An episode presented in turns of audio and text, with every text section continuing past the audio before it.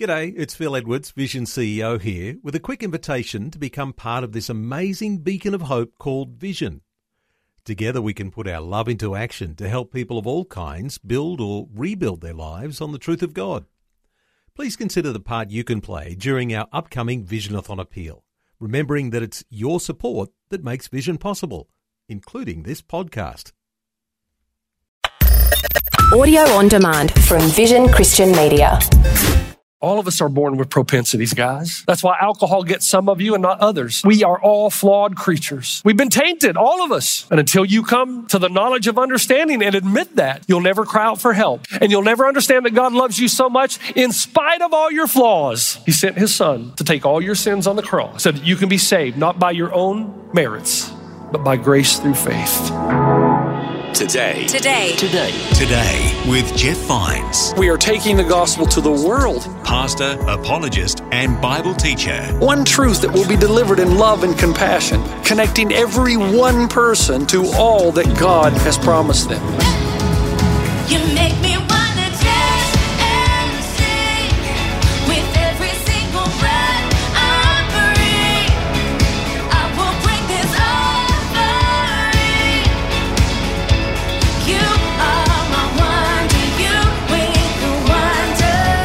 Today. Today. Today, Today with Jeff Vines. Hello, and welcome to Today with Jeff Vines.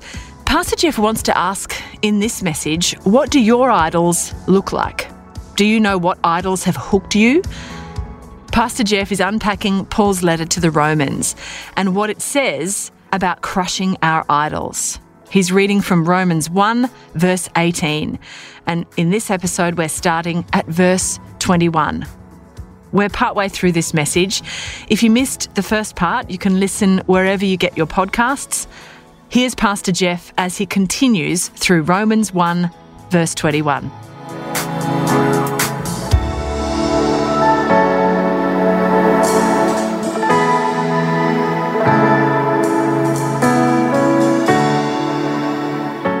Now, there's something else in the passage equally true, equally impactful. Verse 21.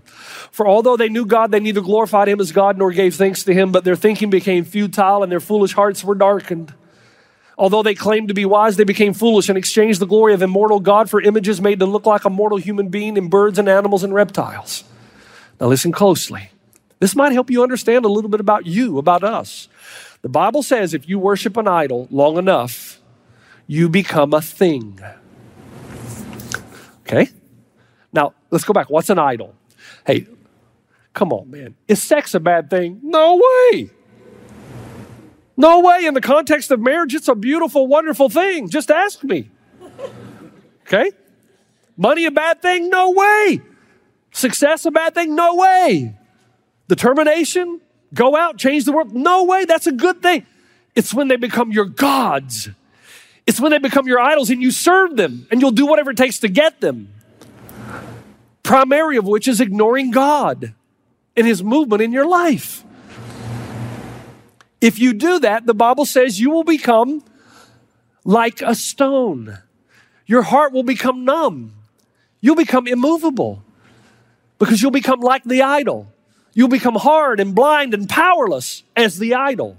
Psalm 135 says, Idols are made of silver and gold, and those who pursue them will be like them, and so will those who trust them. Paul says in verse 25 of Romans 1, they exchanged the truth about God for a lie and worshiped and served created things rather than the Creator. So rather than serving, pursuing God, which will give you the greatest experiences of your life, you pursue something that God created. The created rather than the Creator. That's a, do you see the battle for your life every day? If you're not careful, this pursuit that you have of whatever it is that you're pursuing will make you into a beast. You'll be automated. It'll drive you. It'll drive you so much that you, you'll feel like you can't do anything but to keep driving after it. All idols are just spiritual addiction, and all addicts are in denial, right? I have no idols. Or somebody will say, Yeah, that's pretty important to me. You have no idea how important that really is to you because you don't want to see it. You've got a heart of stone. Alcoholics will tell you, I can control it. Truth is, it's controlling you. Until you come to that conclusion, You won't get help. Till you get help, you won't experience healing. Until you recognize what the idols are of your life and start to kill them, you're never going to live the abundant life. Nope. Now, this line never changes. Saved by grace through faith. You're on your way to heaven. Praise God. But are you going to crawl in? Are you going to run in? I want to tell you a story just quickly. What's really interesting is this word for because here's the here's what happens. If you if you chase the idols long enough remember i said everything god does he does out of love. Now isn't it interesting in the first part of the passage we read the wrath of god is coming now? Well how is god's wrath being shown now?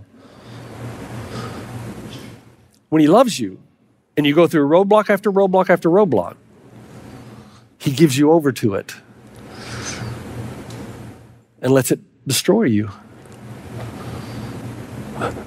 so that you'll come to the end of yourself. The interesting word is epithumia, translated desire. It's the word from which we get our word epicenter. So if you pursue something long enough, God will hand you over. The conviction will stop, the guilt will stop, and He lets you just have it in order that you might see how futile it really is. Quick story. I got to be careful here, okay? So give a little grace to your pastor. I know a woman, the most important thing in her life was to have a good family, that her family would appear to be strong, healthy, solid family. That was the pride of her life. When she was younger, she made a decision to marry a man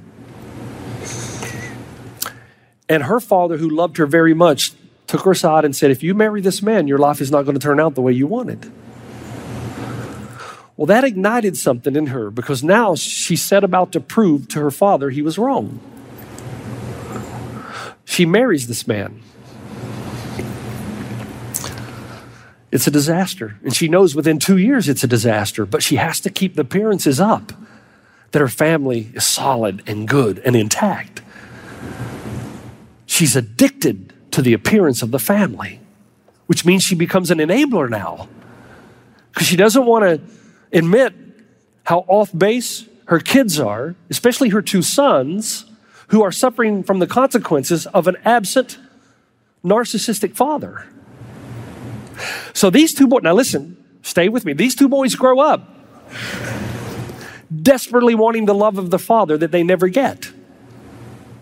They stay together because she wants to give the appearance of a healthy family, even though two years into the marriage, the marriage is over.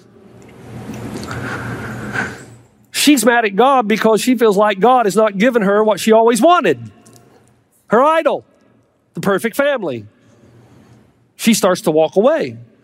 The two sons, what they need more than anything else is the love of their father. They don't get it. So as they get a little older, they turn elsewhere.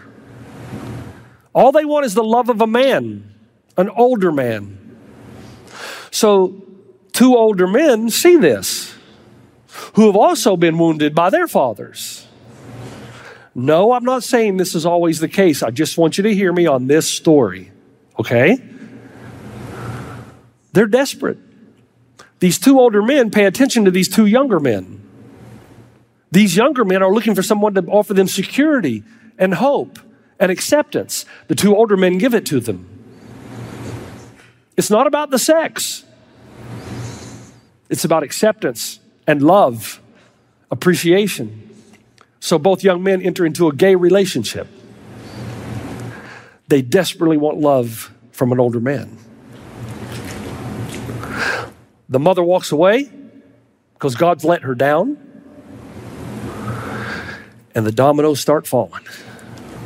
Remember, the Bible says the sins of one generation visited on the next? That doesn't mean that God's out to get you.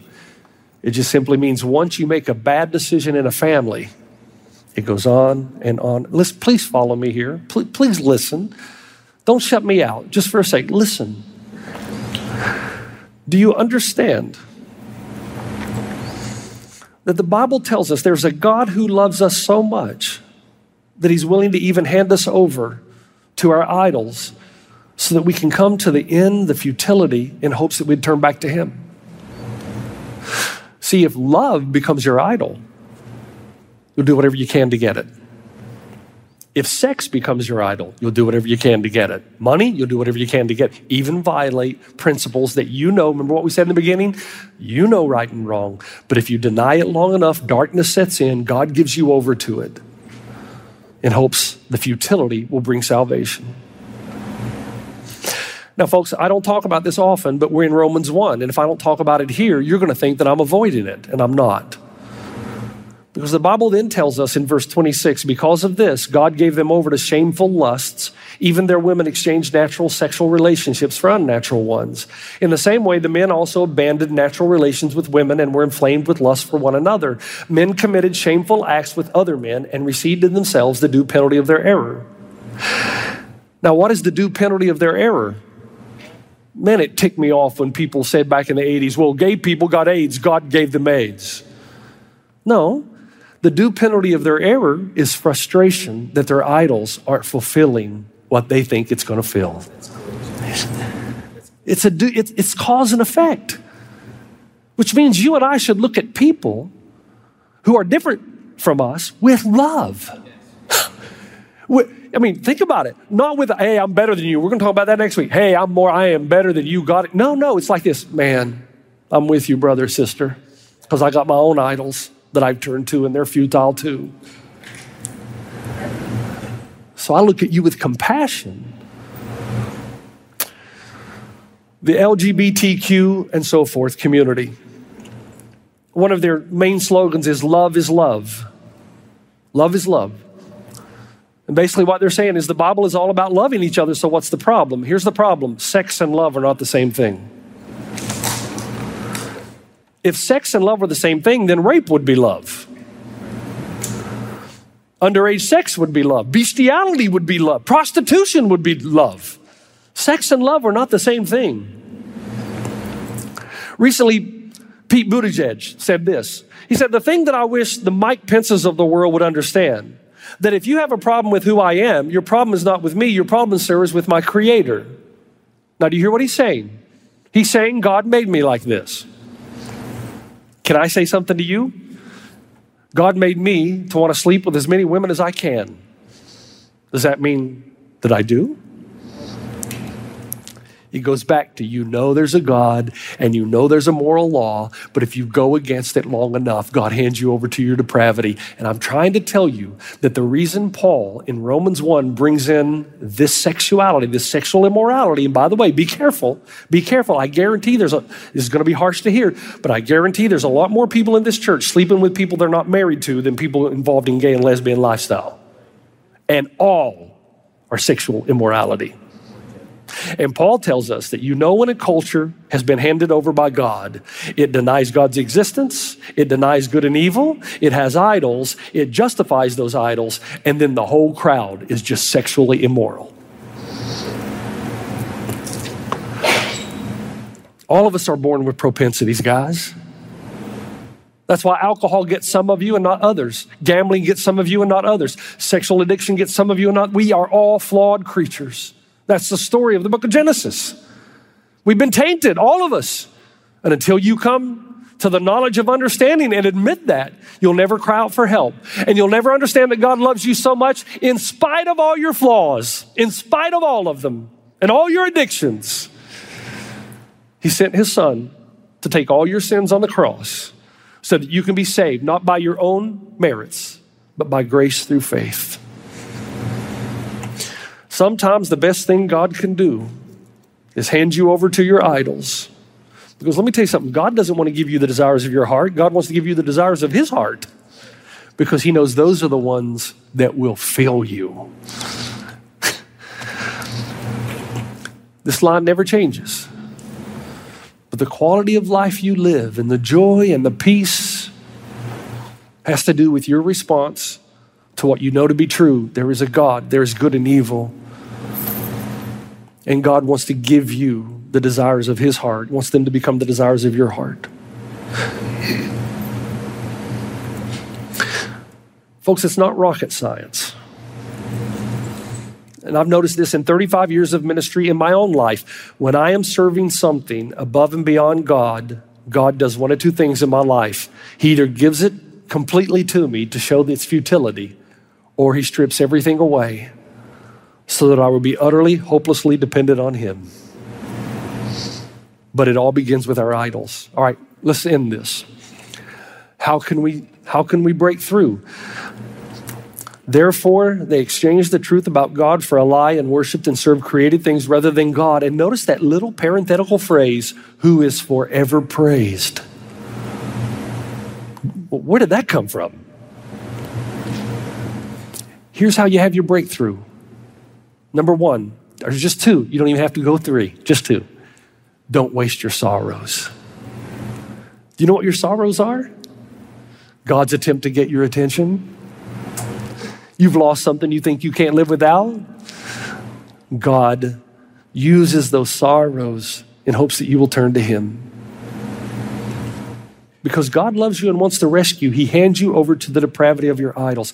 You know, Oscar Wilde, who lived a debaucherous life, said this When the gods want to punish us, they answer our prayers.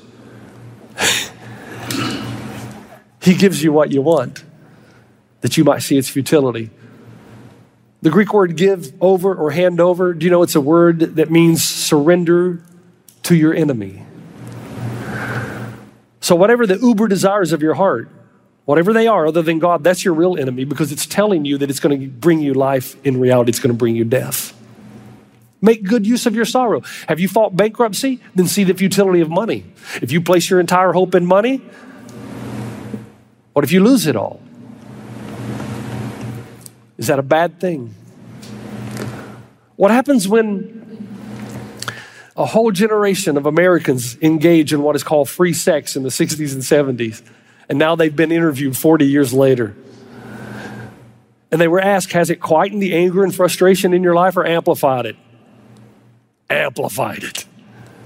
In fact, let me read to you something that Dr. Deidre Lee Fitzgerald wrote from Connecticut State University. She's not a Christ follower. Nope. She's just making a statement. And she says this Promiscuity is not good for the mind, body, or soul. It places you at higher risk for sexually transmitted diseases like HIV, AIDS, and other threatening conditions like prostate cancer, cervical cancer, and oral cancer. It is one example of high risk behaviors comparable to heavy drinking, gambling, and other thrill seeking behaviors. People who participate in sexual promiscuity often feel that by doing so, they can avoid dealing with other challenging emotional issues. You hear that? You hear that? You've got a God now. You're turning to the God of sex to try to save you from your emotional bankruptcy. Unfortunately, this type of behavior leads to problems with self concept, ineffective relationships, and even depression. Wow. Maybe the Bible's right. When you violate design, it doesn't bring life, it brings death. Make good use of your troubles. When your life is falling apart, you have to ask Is God exposing my idols? What have I replaced God with? What am I really after? Perhaps in the midst of that, seek first the kingdom of God, basileia. Basileia is the word for kingdom, the way of life consistent with design. That's what it means. And all these things will be added into you. Do you see again? Sex is good, money is good, pursuit of happiness, all those things are good, put in their rightful place, but when they become your God, they destroy. But when you discover the love of God, and He is your utmost, and your greatest passion and desire is to experience God, all these other things are that much more enjoyable because they're put in their rightful place. I wish I could talk to the two boys from the story. I would tell them, you know, God loves you more than you could know. I love you more than you think. And I don't hate you. And the church does not hate you. Every single one of the persons in this church that I serve has idols they're trying to defeat. So do you. And there is someone that can love you like no other. I know what you'd say. You'd say, Jeff, that's not going to do any good. And you're correct. It will not do any good until it does. Until they've come to the end of themselves. And only God can bring them there. And that's the prayer we should be praying for each other. Not just for my two friends. We should be praying the prayer for each other. God, help us see the frustration of our idols so that we would seek you above and beyond everything else. Because didn't we just talk about the fact that the thing that you want most, that, do you know what? If you've never had an experience of God, whoa, do you know what that's like to be in a worship service and the Spirit of God just overwhelm you? And you, your neighbor may not even know it. See, the problem with you is you always think it's outwardly demonstrative. So if the Spirit of God came over me, I got to do something crazy. No, sometimes, oftentimes, the Spirit of God just overwhelms you right in your bubble, right where you are, and you sense His presence, and He speaks a word to you, and you would like to stay on that mountaintop forever.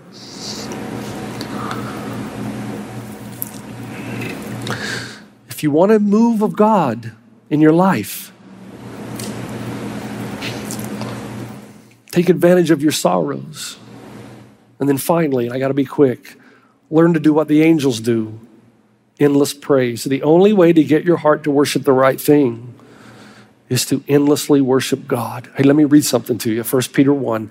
It was revealed to them that they were not serving themselves but you when they spoke of the things they have now been told by you or told you by those who have preached the gospel to you by the Holy Spirit sent from heaven. Even angels long to look into these things. Do you know the word translated long is epithumia? Do you know the angels lust? Do you know what they lust for? The story of the gospel. Have you ever heard a little boy say, Read that story again? Tell me that, tell me that story. Come on, Grandpa, tell me that story again. The angels, tell us the gospel story. Tell us that story. If you ever hope to experience God and get out of this mundane thing that you're in, endless praise. The only way you can kill the idols of your life is endless praise. Where every day of your life, now that doesn't mean that you're on your knees praying eight hours a day. Because then I think Jesus would say, What you doing down there? Get up. Man, go out into the world make, make a difference, man. You're, what are you doing? But every day, as we walk through our lives, there should be this endless thanksgiving. Jesus, I know there are other idols trying to get me, but I know what I really want is you. Man, think about it. Think about it. Think about it. Think about it, Chris. Think about this. Think everybody in the church throughout the whole week before they come in here on the weekend, all they've been doing is talking to Jesus. And then when you come in here, guess what happens? You meet him. You meet him. Guys, I, I'm getting old. I can't do this anymore. I can't just talk to you and go through the motions. I can't. It's time to experience God. It's time for you and me to kill our idols.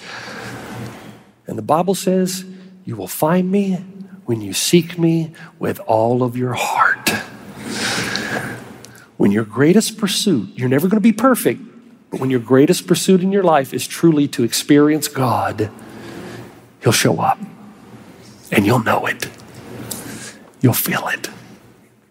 Father, thank you for your love for us. We are so grateful for the way that you speak to us, how patient you are with us, and how, how grace filled the message of the gospel is. Father, if I've said anything today that is not consistent with your word or will, I pray that it would fall like seed on the path that would be just trampled on and destroyed. But anything that I've said that is consistent with the heart of God and the truth of Scripture, that it would go deep down into our souls. Father, we've mentioned today the gay community, but we know there are many more idols than just sex and love mistakenly given in the context of pursuing something that would make us feel love and acceptance. Some of us turn to alcohol for the same thing. Some of us turn to approval where we manipulate our circumstances to make people think we're better than we are. Some of us turn to the amount of money we make or the cars we drive. We all have them. Help us to kill them so that we may seek you above and beyond. And Father, I pray as the pastor of one and all church, or one of them, I pray, bring revival. We want to see you and feel you and experience you like we never have before. In Christ's name, everybody said. You've been listening to Today with Jeff Vines. Next time, we'll bring you a new message from Pastor Jeff. You can listen to more messages like this. Just search for Today with Jeff Vines wherever you get your podcasts. You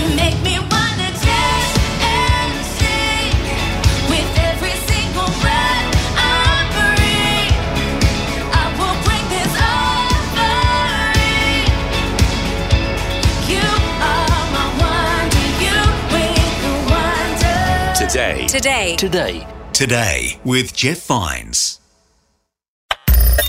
Thanks for taking time to listen to this audio on demand from Vision Christian Media. To find out more about us, go to vision.org.au.